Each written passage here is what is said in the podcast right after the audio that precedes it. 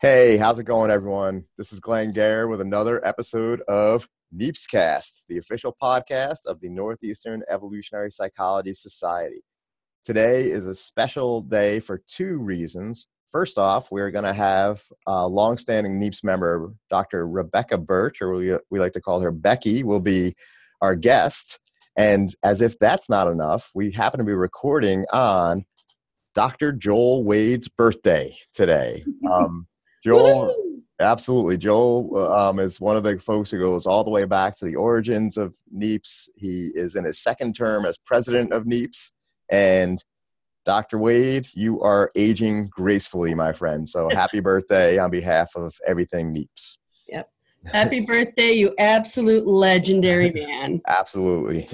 So, all right. So, with that said, we are very fortunate to be here with our friend Becky today. Um, Becky is a professor of human development. Would that be accurate? Yeah, I am now. Yeah.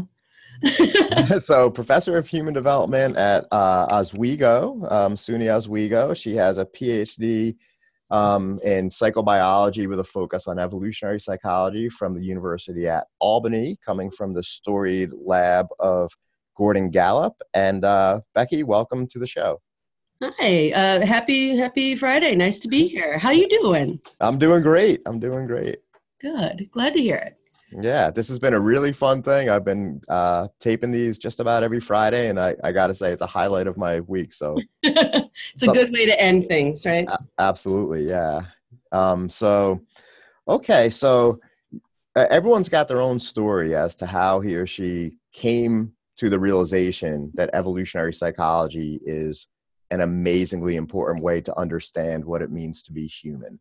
And I, um, you and I go pretty far back, and I, have heard you speak a little bit about um, your take on this, and I feel like mm-hmm. it'd be nice to have you maybe elaborate. So, at what point in your educational experience did you come to evolutionary psychology and where did it lead you from there? sure sure. So um, I, I always like to joke whenever we have graduate graduate school information nights or anything like that whenever i talk to students i always like to joke that i'm a i'm a complete cautionary tale I am I am an absolute mess, and no one should should take the path that I took. Um, I was absolutely clueless in in college. I took uh, a ta- I didn't know that this was what I was looking for. To put it that way, mm-hmm. uh, I took every possible animal behavior class. I took every possible social psychology class. And it wasn't until my senior spring semester that I took biological psychology. I put it off to the last second. I was afraid of it. Hmm. Brains freaked me out, that sort of thing. Uh, and then as I was taking that course, it kind of, you know, blew my mind. And then I didn't know where to go from there. And I thought that I was going to become a clinical psychologist, which is insane to hmm. and and then I mean, really, what what was I thinking? And but I didn't know. I didn't know anything. Right. And just a brief interjection. That's what we all think we're going to do when we're 19 and psychology majors. What what else do you do? That's the thing because you don't know. Yeah. You don't know what you're going to do. And then my my um, biopsychology professor actually said, I want you to, you know, go talk to who I got my PhD with. I want you to go talk to Gordon Gallup. And I was like, yeah, okay, but you know, I don't, I'm not doing brain things, you know, et cetera, et cetera. I, you know, I think I'm going to become a therapist. And then I, I worked in an outpatient mental health facility for a couple years and I was like, oh no oh no this is the importance of internships student mm-hmm get out there and figure out what the day to day is like um, before you decide that that's your career. So then once I did that, I knew that's not what I wanted to do. And then I said, okay, let's get a hold of this Gordon Gallup guy, you know, and you know he does work with with primates. That'll be interesting. And of course, by that point, he wasn't doing that anymore. I mean, really, mm-hmm. really, Glenn, I was a mess. I was a mess. but it worked out. Right, it, it, absolutely did, but I stumbled through every step of it. And so, at least as a cautionary tale, I can be somewhat inspirational. Like if you if you're like one step above being absolutely clueless, you're doing better than me, and I turned out okay. Absolutely. So so I got a I got a hold of Gordon and uh, started doing work with him, uh, and then you know fell into that and fell into his lab, and then fell so, in. To so Becky, just just to back up a little bit for people that uh for people who are not as fortunate as we are to to know Gordon, maybe um, put a little context of you know who is he and and the nature of his lab and what was it like. You know, walk us through that experience of a young Becky Burch meeting this sure. you know renowned professor. Um so yeah clueless becky burch meeting this renowned professor. So uh, gordon gallup whenever i try to explain to who he is to to students i say you know have you ever looked at an introductory psychology textbook? And you notice that there's you know in the first chapter first two chapters there's something about the mind there's something about theory of mind and there's always a obligatory picture of a chimpanzee looking at himself in the mirror you know like and then they always they click with that and they say oh yes i've, I've sort of seen that. And then it's like this is this is one of the many many many things that gordon gallup has done over the course of his career. Uh, and then of course you, you talk about self-recognition and self-awareness uh, the mirror test and then and then i go through uh, you know, his work in evolutionary psychology. I go through his work in tonic immobility, which he did for years, which is actually extremely important. Mm-hmm. Uh, and um, yeah, we talk about chickens because he did so much work with chickens. And of course, you know, his work with with chimpanzees and, and primates is, you know, the it's such. I mean, imagine having a career like that. It's such a major finding that it's in the first couple chapters of every introductory mm-hmm. psychology textbook. It's a big deal. Absolutely. Yeah and I just stumbled into it.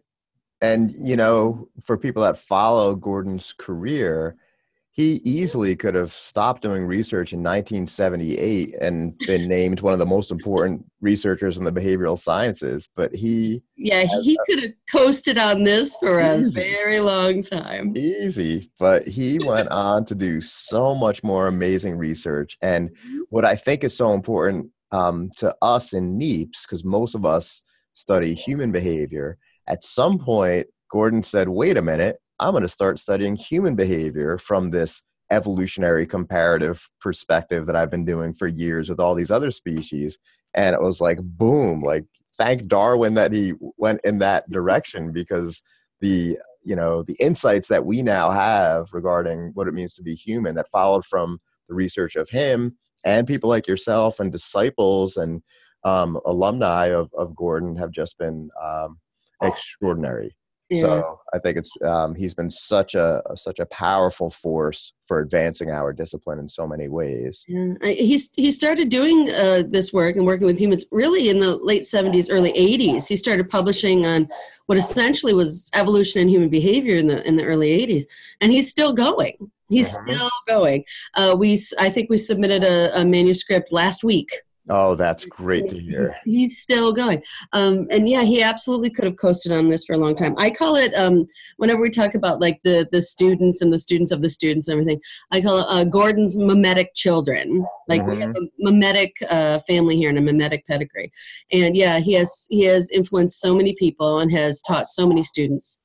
And they're still going. Mm-hmm. It's amazing. Yeah. Yeah. So, um, so with that said, maybe step back in time. Um, so what were some of the i know you've got some good anecdotes in there. So what were some of the experiences when you were a grad student for people that haven't gone to grad school yet or you know what exactly is graduate school like? What, what are, maybe an anecdote or two to sort of put a face to what that experience was like for you. Okay, so yeah, so first the disclaimer that it was quite some time ago. We're looking at 20 years ago now because, you know, as as you might notice I'm old, but uh, not yet. Uh, not yet. Let me know when I am. Let me know. I, I need to get a T-shirt or something. Uh, so yeah, 20 years ago, of course, the world was a very different place in terms of technology and things like that. Um, but I, I will say that graduate school was one of the favorite periods of my life. I really loved graduate school. Uh, it was. I, I think you know the. I think what's so great about it and what Uh, students and nerds everywhere will appreciate about graduate school is that you're given the time and the space and you still have a great deal of energy and passion for it right? To to study what you want. And that's really the the narcotic effects of having a job in academia as well and being a professor is that you get to answer questions that you have you know for yourself about anything really anything uh, and you get to do this as a career. I mean it's it's absolutely fantastic. And as a graduate student particularly after you get done with a lot of your coursework that's what you do. You you come up with projects and you answer questions and um and lab meetings with gordon were always great. He had he always he still has the same exact schedule. He would come back from the gym and he would stop in he would have a lab meeting. And um and you would sit down and be like what about this and what about that? And one of the fantastic things about working with Gordon is I, I've always called him the, the grand hypothesizer. Mm-hmm. Always, like almost immediately, it doesn't matter what topic you come up with. He, uh, here's another way of looking at Gordon. He knows more about everything than you know about anything right uh, but he's thought about it somehow he's already yeah. thought about it yeah. so but even on the fly you can come up with this observation and he'll say i bet that this is what's going on. Mm-hmm. And I predict if you isolate this variable, this variable, and this variable, you're going to see this, this, and this. And it really was, I mean, any realm, look at his his body of work and it's across the board. It's all different topics. Mm-hmm. And he would just take a moment, you know, think about it a little and go, I bet if you you know, if you isolate this, this, and this, you'll find this, this, and this. And damn it, he was right such a high percentage of the time. Yeah. Like, how did you do that? You thought about it for 10 seconds. He's got such an insightful approach to understanding everything. It's absolutely amazing. And, and I, uh, this is something that's extremely important. Like, a lot of people can come up with ideas, but to be right, right that percentage right. of the time, his foundations in experimental psych that's really the key mm-hmm. right that he could look at this and say i know exactly which variables to look at right. and exactly how to measure them and this is what's going to happen and yep. sometimes it would just make me mad come on how did you do that how did you do that he's a bit of a, a magician in that way uh, but having a strong and this is another important point for students is having a really strong foundation in stats and experimental psychology and and looking at uh, variables and how to properly control for them. I mean, there's nothing you can't study well Absolutely. if you put that down.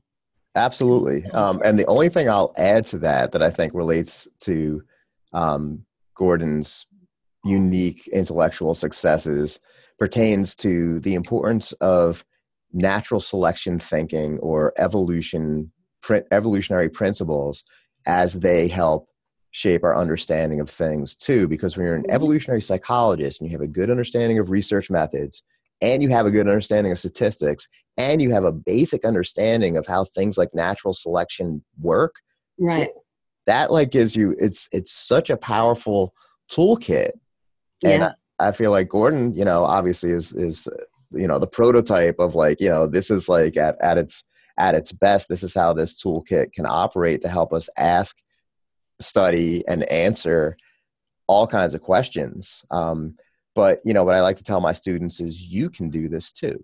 Yeah. You know. The neat thing about Gordon, of course, is that he's he's coming to this and studying humans after decades of animal and primate research mm-hmm. decades. And we have the luxury now of having all of these materials and resources laid out before us because of people like gordon and other researchers right? Uh, so we can start looking at this any student can start looking at this um, from you know from this point forward knowing everything that we already know. So you know we, they're actually at an advantage now. There's there's so much information there you don't have to go through decades of well you don't have to train chimpanzees to go into space huh. at this point right? You can move on. Right. uh, and you can um, and you can look at that work and, and stand on the shoulders of giants as google scholar likes to say. Yep absolutely. So so it sounds like um, you know you really did well in choosing a mentor and i, I know that your own work don't give me any credit at all all accidental.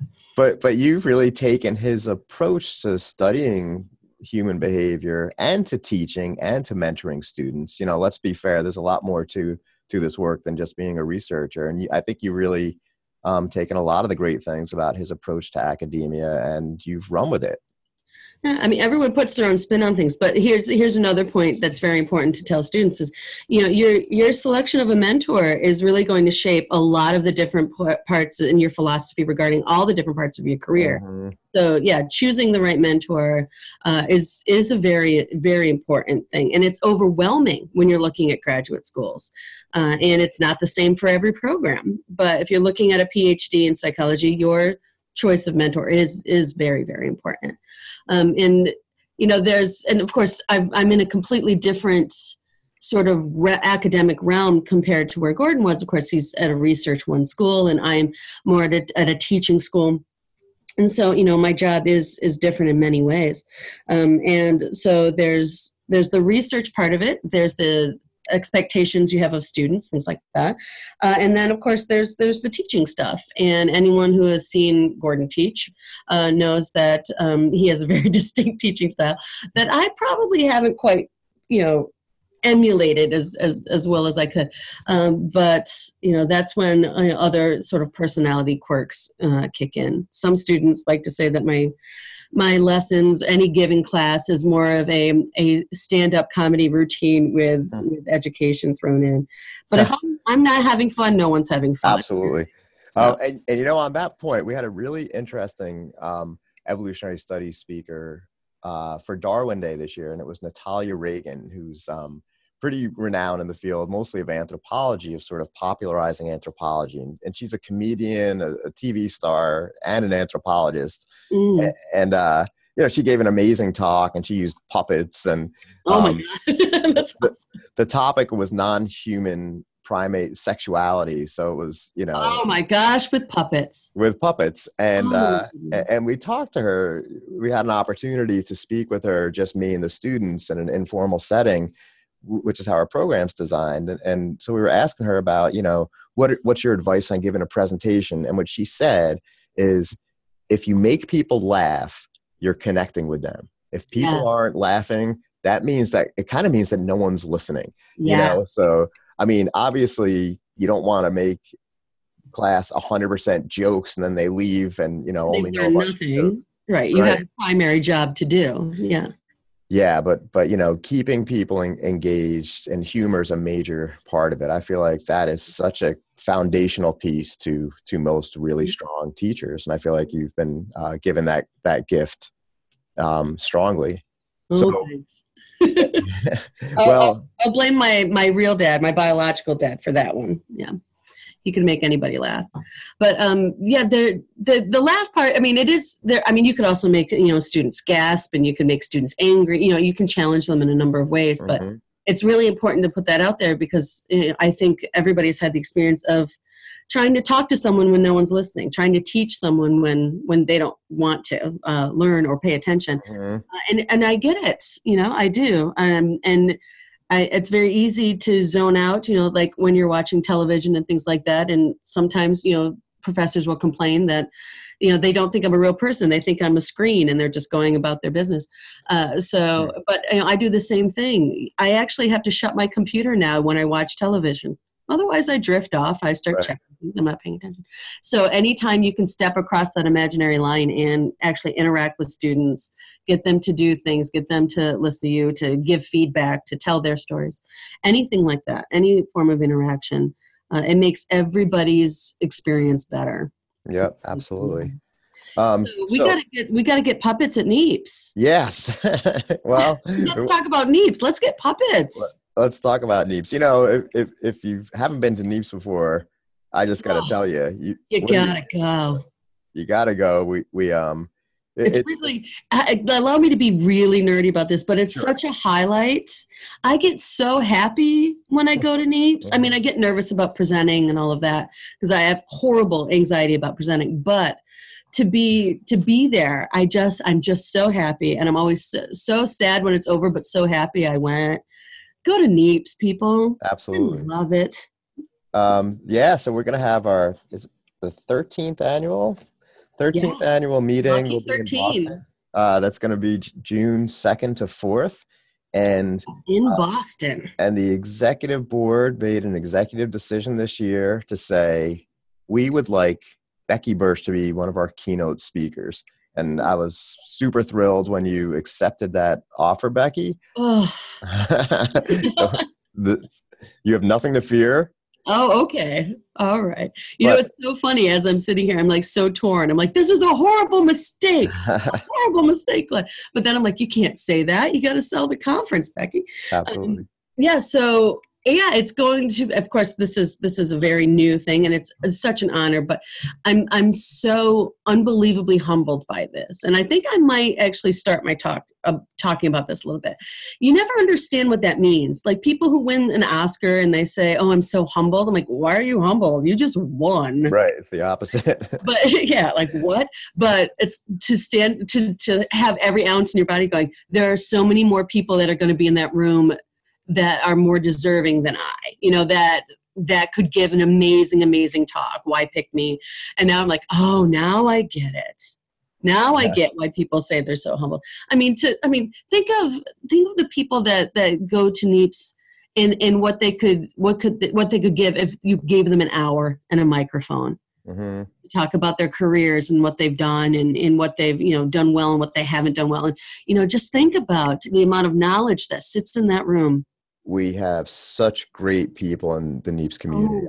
I, I totally agree with you Oh. my on that. favorite people we have the best It- people it's true. i It's true. know i adore them um, so it's it's such an honor to be able to to stand in front of you know an, entire room of people that i adore and it's oh, so humbling to sit and or stand in front of a room of, of people that i admire so much you know it's really ooh it's going to be a moment for me so Uh, of course i thank you i thank you Looking forward to it. the bottom of my heart And let me ask you this. yeah Could you give us a brief preview of the content? Well, I'm I'm a little torn. Um, there's there's two ways this could go. So, um, the way a typical keynote goes is it's your it's your moment to have an, well it's more than a moment it's your hour to to give a greatest hits right? Like to go through your career and say this is what i've done. This is the contribution i've made or the major contribution i've made. Imagine gordon doing that it would take him three days. Mhm. but you, know, you get an hour and you say here's my greatest hits. Here's here's how i've changed what people know about humans right? That's how most people do it. My my plan a although someone has mentioned plan b which is essentially the greatest hits. Uh, my plan a for for my keynote is to take an hour and go here's what i've done but here's what i didn't do. And why haven't i done this? And what have you not done? And why haven't you done it? And you know having having this particular field right it is it is evolution in human behavior. So it is you know what we are charged with our mission right is to explain or we can explain all of human behavior and just think of how big that scope is right across the entire human species Mhm. think about how big that scope is Right. across the history of said species Mhm. so think about how big that is, right? And so we can study anything, but we make choices about what we research. And we make choices about, you know, what we, you know, what we publish and what gets published and, you know, why did we make the choices we make? So if you were to sum it up in a very short term, it'd be like, you know, looking at our own biases and what we choose to study. But it's of course it's bigger than that Mm. you know and we have all sorts of like you know you don't go for example for a really big revolutionary idea when you're concerned about getting it published or you're Right. concerned about tenure or you know whatever it may be and then you know you get busy doing other things later in your career et cetera et cetera so you know the sort of end point is what haven't you looked at? What's what's the idea that's sort of sticking in the back of your brain um, that you've always wondered about but never took any steps toward? And why don't you why don't you do something about that? Right? So so the current title is my career a cautionary tale. Nice. uh, what i and, and we as a as a field can do better. So i think that's my plan a. I think that's what i'm going with at the moment Awesome. because I've, I've realized like there's i can't give away too much of course but there are certain studies where there was a really clear finding just staring me in the face and i didn't do anything. I didn't do anything about it. Hmm. why didn't i? Why didn't i look at that So, and this, of course, comes after you know 20 years of doing this. Why didn't I look at that? So it's kind of a push to get people to once again think outside the box, Yeah. which you know is something I've been thinking about for quite some time. Absolutely. I think that's great. Yeah. Well, I'm very looking forward to it. Um, and I think the whole what are, community. you, what are you going to do at NEEPS? Oh my gosh, I can't wait. I'm so excited. Well, what are you doing? well, we've got, we actually have three studies our lab is, is doing right now that we're kind of going full guns on. Yeah. And, you know, the, uh, the review committee is still in process. So I don't want to, you know, I don't know, know exactly. You don't want to give it away. Yeah, I don't really want to give it away, but let's just say I'm super excited. Can you give us a topic? it might relate to parenting from an evolutionary perspective. Ooh, I've been thinking a lot about this. So, yes, I definitely want to talk to you about it. You won't give us any more than parenting. That's a pretty big topic. hmm Yep. Un- unfortunately, my hands are tied. Ah! But- right.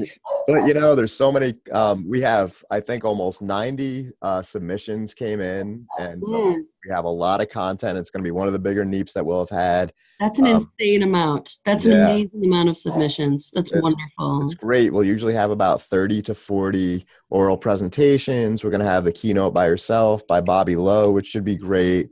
Um, there's lots of things on the agenda. So NEEPS uh, 2019 is going to be awesome, and we're really looking forward to, uh, to having you play such a big role in it this year, Becky. Yeah, I really cannot wait. Like, I'm very, very excited about this. It's going to be everyone else should come too, clearly. absolutely, Mm. absolutely.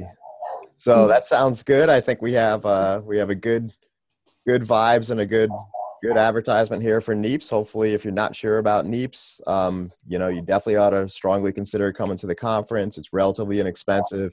It is a fun and supportive community, and you will get to hear Dr. Becky Burch give her keynote address.